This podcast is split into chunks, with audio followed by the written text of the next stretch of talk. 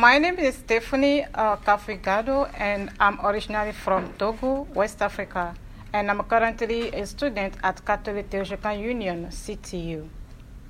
It is a great honor for me today to share my vocational story with you as a lay ecclesial minister. Most of the times, when we talk about sharing a vocation story, many tend to only think about religious life or marital life. However, from my experience, I have come to realize that each one of us has a vocation and we are called to serve God's people in different ways. Some are called to be physicians, politicians, lawyers, teachers, etc. And some others are called to serve others in the church and in the world. Therefore, the first part of my presentation, I will talk about my vocation. And in the second part, I will share the light on how one should discern and answer the call to lay Christian ministry. You can hold on your questions. At the end, there will be Q&A. So, to begin with, I am the youngest of a family of six children.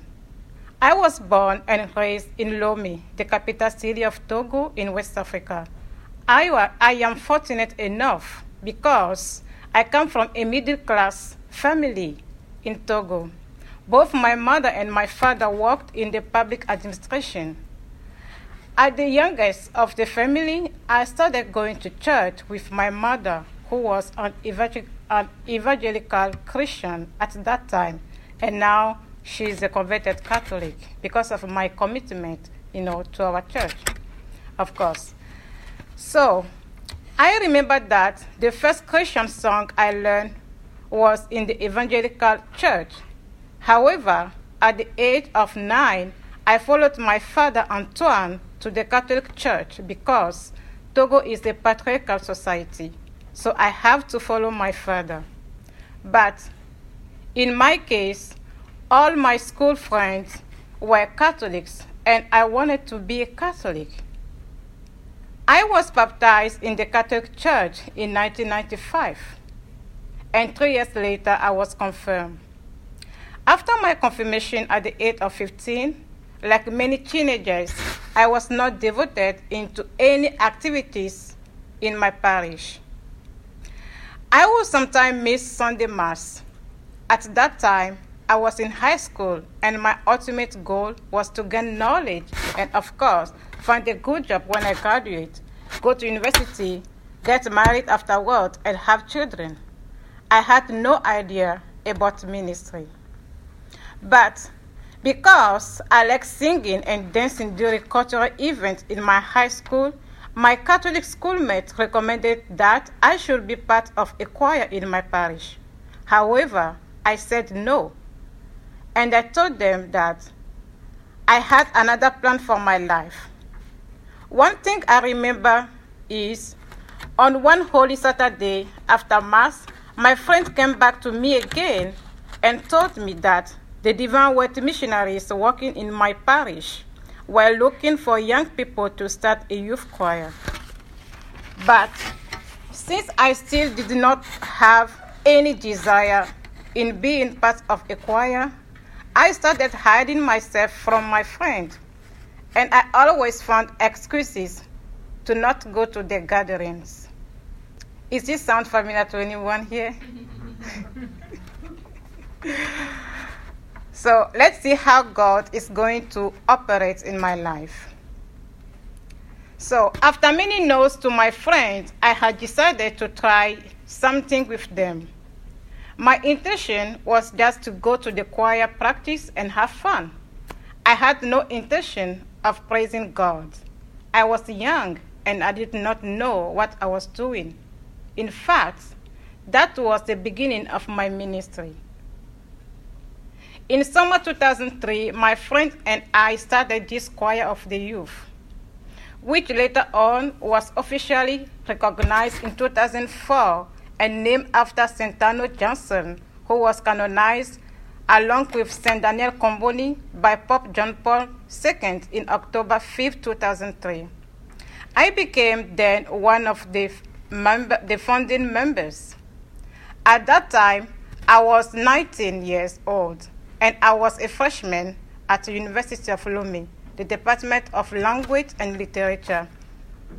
And I was dreaming to get my master's degree in four years and become an interpreter. I don't know if you are aware of this, but in most French speaking countries, the high educational system is different. It is baccalaureate, license, master, and then doctorate. So you need to you need to get your baccalaureate before you start university, which is basically a bachelor here. So I got my baccalaureate, my baccalaureate already, and I was so proud of myself to be a university student. Unfortunately, I could not make it through my studies because I became sick and the doctors could not diagnose the sickness. That was the beginning of my sufferings that led me to cultivate my faith and discern my vocation. I was forced to leave the campus for a while due to, the, due to my persistent, my persistent sickness. Then I started going to church from Monday to Sunday, visiting the Blessed Sacrament, praying unceasingly, and committing myself to the parish activities. By committing myself to the parish activities, especially in the liturgy and prayer, it was very hard for me to be at home, especially on the weekends. My mother became very upset about me because she was a full time administrative assistant at a public middle high school. And you know, this stuff is very, you are very busy. And as a, uh, because I was the youngest of the family, she worked from Monday to Friday and she was expecting to spend some time with me on weekends. However, no, she could not find me at home. I radically changed, and no one could understand what was going on with me except God. I found a joy in doing parish activities, and I felt, I felt in love with Jesus. I have grown in faith and I had a total confidence in Jesus' healing power. My mother tried in vain to convince me to be more often at home by, by getting more beautiful clothes and shoes for me. My heart was still in the parish activities and with the new friends I made in my parish.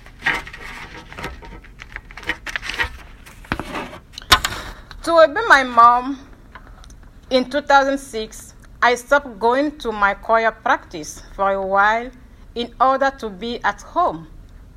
Nevertheless, one day I woke up early in the morning to light up my candle and pray, and suddenly something brought me back to my bed as if I was drunk. I went back sleeping, and in my dream, I saw Jesus on the place I used to light up a candle to pray. He said to me, Pray for your couple and keep singing to your Lord. I saw Jesus holding in his hand a music sheet with a Blessed Sacrament song that I know very well. While singing with Jesus, I heard one of my brothers calling me from the window, and I said to Jesus, Wait for me a little bit. As soon as I turned my head to the window to speak to my brother, Jesus disappeared. I woke up from my bed crying and screaming. I spoke to my mother and my family, but no one could understand me. I ran to see my spiritual director. I thought I was calling to be a nun. However, my spiritual director advised me that Jesus is not called everybody to be religious people on the earth. The most important thing is what and how you will commit yourself in serving God.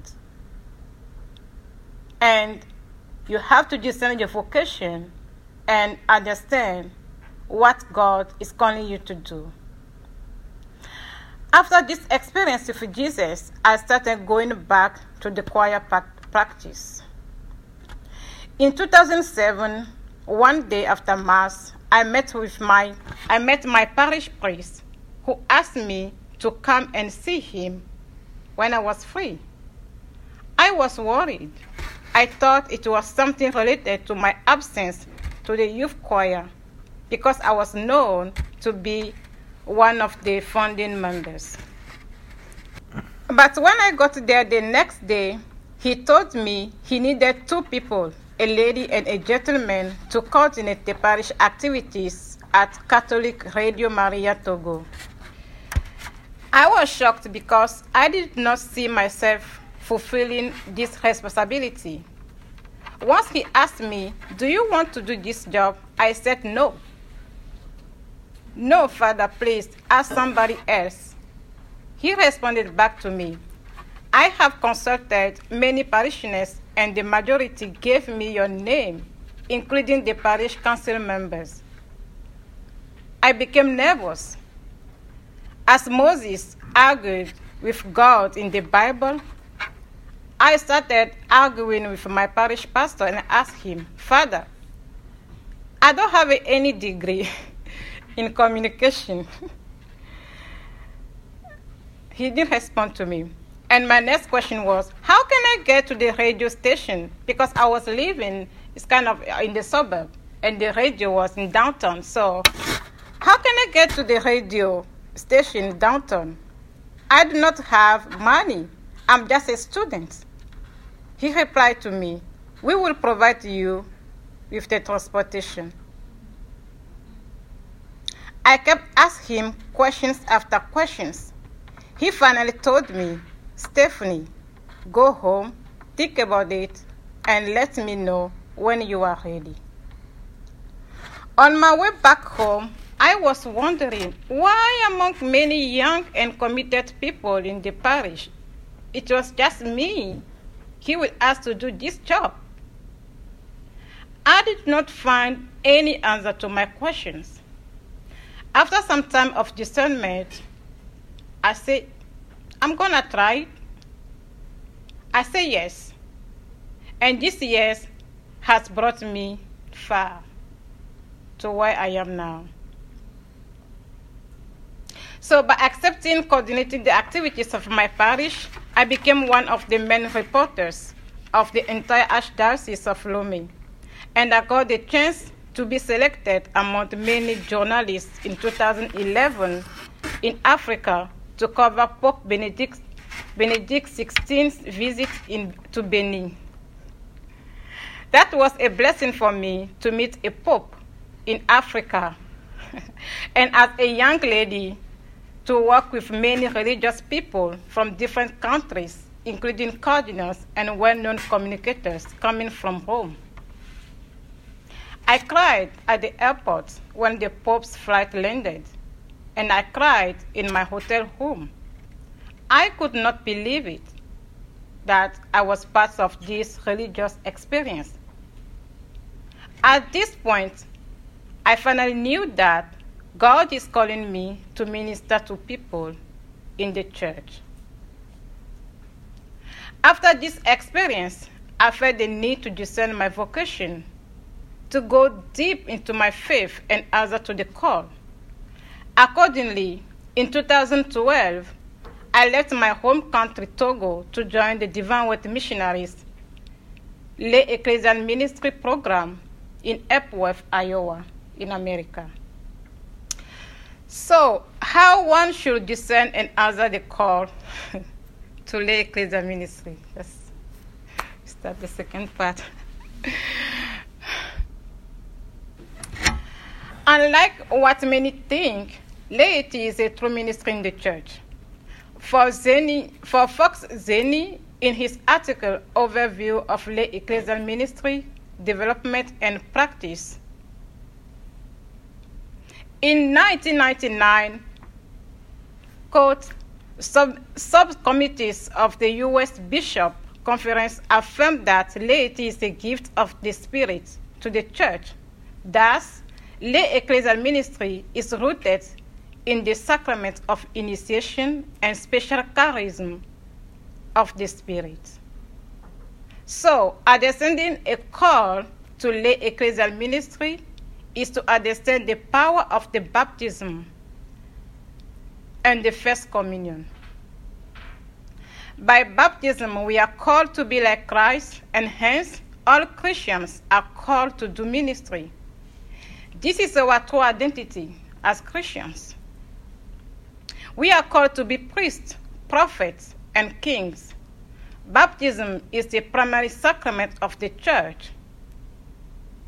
And Professor Bevans Schroeder said that ordination is not the first sacrament, talking to students. And the community is the primary bearer of mission. So, while I was sharing my vocational story, you will realize that with my first communion and baptism, I became part of the Universal Church, a church with a big C. I am standing here today coming from other parts of the world, you know, other parts of the world, coming from far away Africa, because I'm talking to you, giving this talk, because with the sacrament of initiation, me and you are bound together as a community. With the sacrament of initiation, we share the same mystery with Jesus Christ and we participate in the saving activity of God.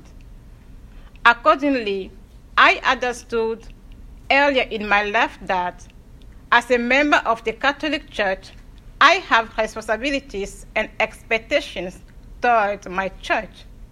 So, with our first communion, we are called to be missionaries in the world.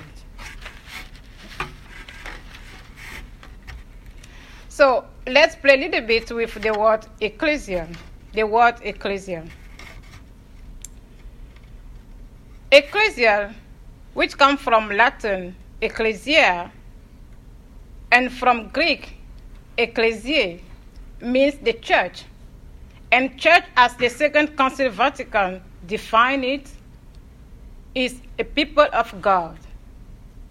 In other words, we, as people, we are the church. So, lay ecclesia ministry is basically composed with faithful lay people who have a potentiality or capacity, a capacity to lead the church. People who are recognized as gifted are ready to serve one another in the world, in the church and in the world. So, with the idea of communion as people of God, laity mission is very important. Like the Ad Gentes stated, the church on earth is missionary by its very nation. I'm a little bit tired. So, I would like to talk now about discernment uh, to move on with my presentation. So, I think, like every vocation, discernment starts with prayer, wondering, dialogue with God, asking questions to oneself and to God. Discernment requires an openness uh, to the Spirit of God to lead you. And discernment also is find a time to know yourself, to know who you are, and to study theology, especially if you want to be a lay ecclesial minister. So, I would like to talk to you about my experience when I was in uh, Epworth, in Iowa. I was in formation and for four and a half years. And formation for me was hard. And I know many who have been formation and who are still in the formation, they know how formation is hard. But what what uh, can differ a lay ecclesial minister from a simple lay minister is the formation.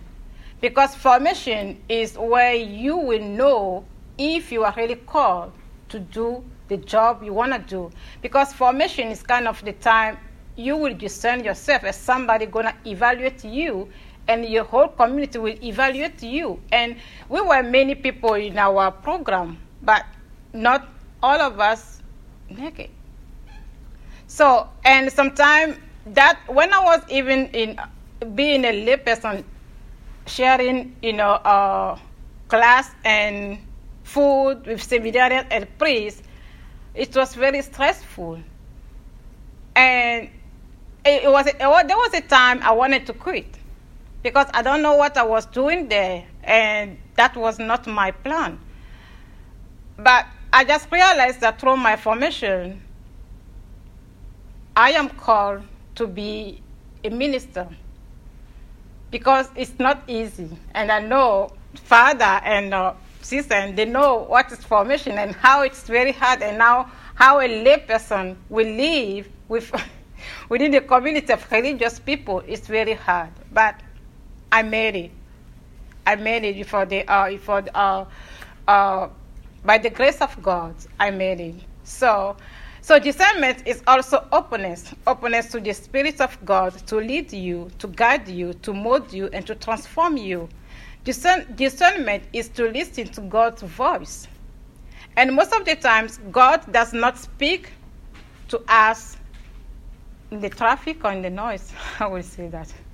But I think God always speaks to us. It's a one on one conversation God does with us. God likes to speak to us in private. So it is our responsibility to find quiet time to reflect and meditate on our own lives and ask questions to God what God wants us to do with our life. This is very important for us as Christians. I know as a student, sometimes we are very busy. I know myself, sometimes I don't, I even if I have many assignments, I will forget to pray. But I always find a private time to have a conversation with God because discernment doesn't stop. It's your whole life. It's a, it's a, lifelong journey.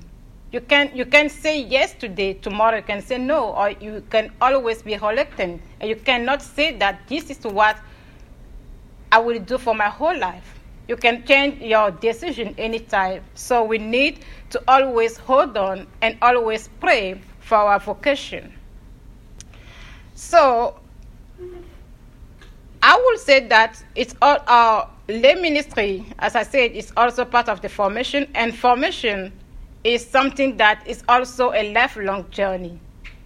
It's not you, you can't say that I'm done with the formation.